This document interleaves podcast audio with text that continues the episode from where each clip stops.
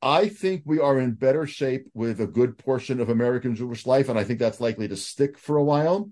I think we are in worse shape with a f- other portion of American Jewish life. But where Israel and American Jews end up a year from now, two years from now, five years from now is going to depend on the following very difficult question.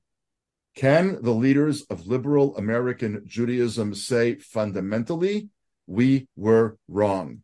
Not about Israel and Gaza, not about Israel and Hamas, but about Jews in America. We were fundamentally wrong. We thought that if we made Judaism into a religion and sacrificed ethnicity, if we made Judaism into tikkun olam and sacrificed peoplehood, if we made Judaism about social action in a way that wasn't all that different from the Methodists or the Presbyterians or the whoever's, um, that fundamentally we would be accepted. Um, if they're willing to say that was wrong, for a hundred years we built a community on a premise that was wrong, we might actually find, I think, a renewed basis for intense, profound engagement between Israel and American Jews if Israel does the right things and embraces them as well in ways that it has not been willing to do so far.